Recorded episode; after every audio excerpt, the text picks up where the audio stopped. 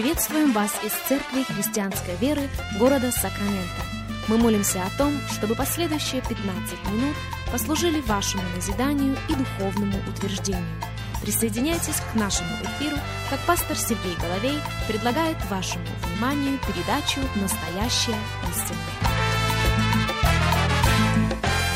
Здравствуйте, уважаемые радиослушатели! Сергей Головей у микрофона. Из Церкви Христианской Веры мы приходим к вам – Рады предоставленной возможности встретиться вместе с вами, рады предоставленной возможности провести вместе с вами последующих несколько минут, как сегодня мы продолжаем наш разговор на тему одежды или гардероб священника.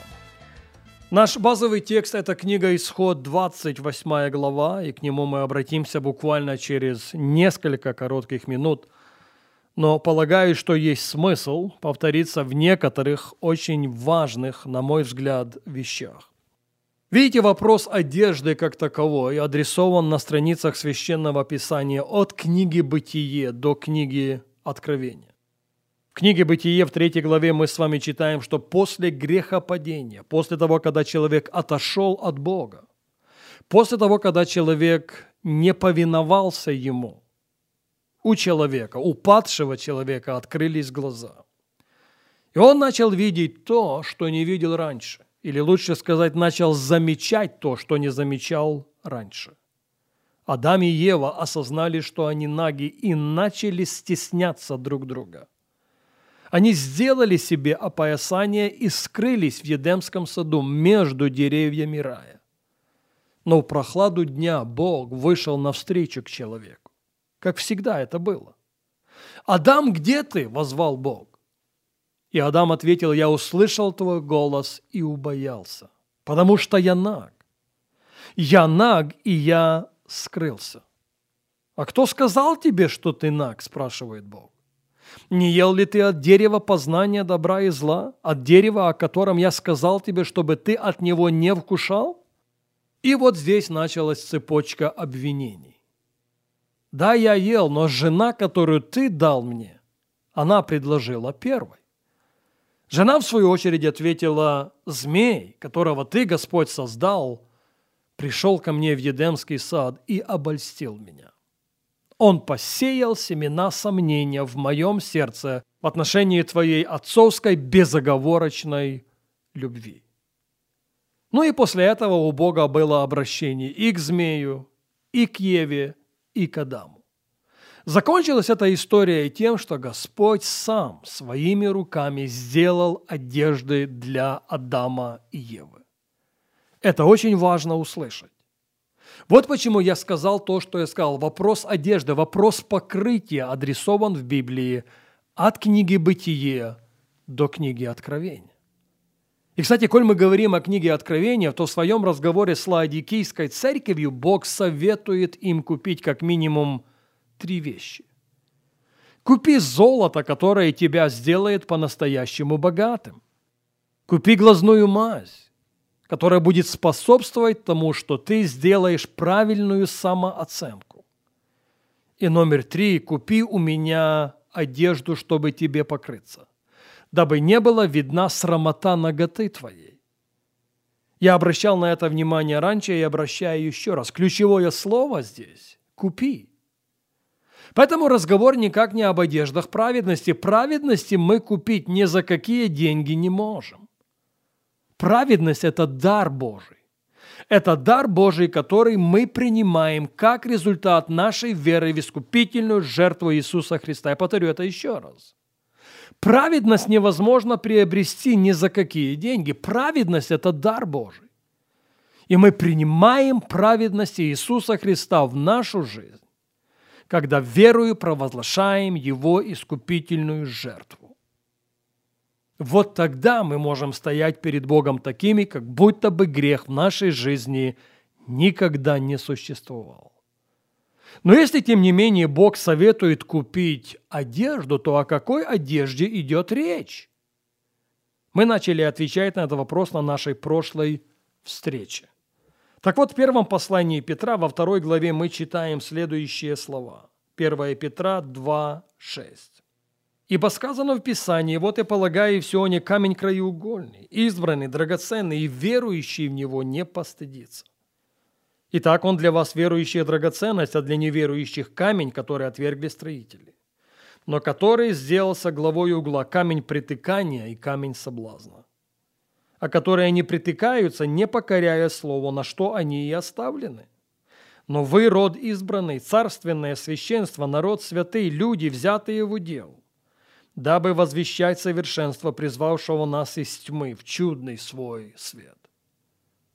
Подумайте, как высоко Бог отзывается о каждом из нас. Как высоко Бог отзывается о каждом, кто провозгласил искупительную жертву Иисуса Христа в своей жизни. Вы род избранный, говорит Библия. Вы царственное священство. Вы народ святой. Вы люди, взятые в удел. И у вас есть предназначение. Вы здесь для того, чтобы возвещать совершенство, призвавшего вас из тьмы в чудный свой свет. Но обратите внимание, мы царственное священство. И вот если смотреть на священников Ветхого Завета, что было их отличительной чертой? Их было как минимум две. Позвольте мне в этом случае возвратить вас в 19 главу книги «Исход». А что там имело место? Сразу после выхода народа израильского из земли египетской Бог говорит им, «Вы у меня особенные. Я носил вас как бы на орлиных крыльях, я принес вас на это место. И у меня для вас есть цель, у меня для вас есть предназначение. К чему она сводится? Эта цель, это предназначение сводится к тому, чтобы вы были у меня. Послушайте очень внимательно чтобы вы были у меня царством священников. Ну и после этого Бог обращается к Моисею и ко всему народу. И гром был, и землетрясение, и люди убоялись. И уже в следующей 20 главе они говорят Моисею, «Моисей, пойди к Богу и передай ему, что идея царства священников не сильно нам нравится. Пойди и передай Богу, что нам лучше быть царством, у которого есть священники. Огромнейшая разница между одним и другим. Огромнейшая разница между царством священников и царством, в котором есть священники. Так вот, народ израильский после своей встречи с Богом у Синайской горы избрали второе. И сейчас, когда мы переходим в Новый Завет, Библия говорит, вы, принявшие в свое сердце искупительную жертву Иисуса Христа, являетесь царственным священством. А нам, как евреям в прошлом, так и норовит сказать, лучше оставаться народом, у которого есть священники. Но Бог поднимает планку. Бог очень высоко отзывался и продолжает высоко отзываться о каждом из нас – вы, говорит он, царственное священство, в этом ваша отличительная черта.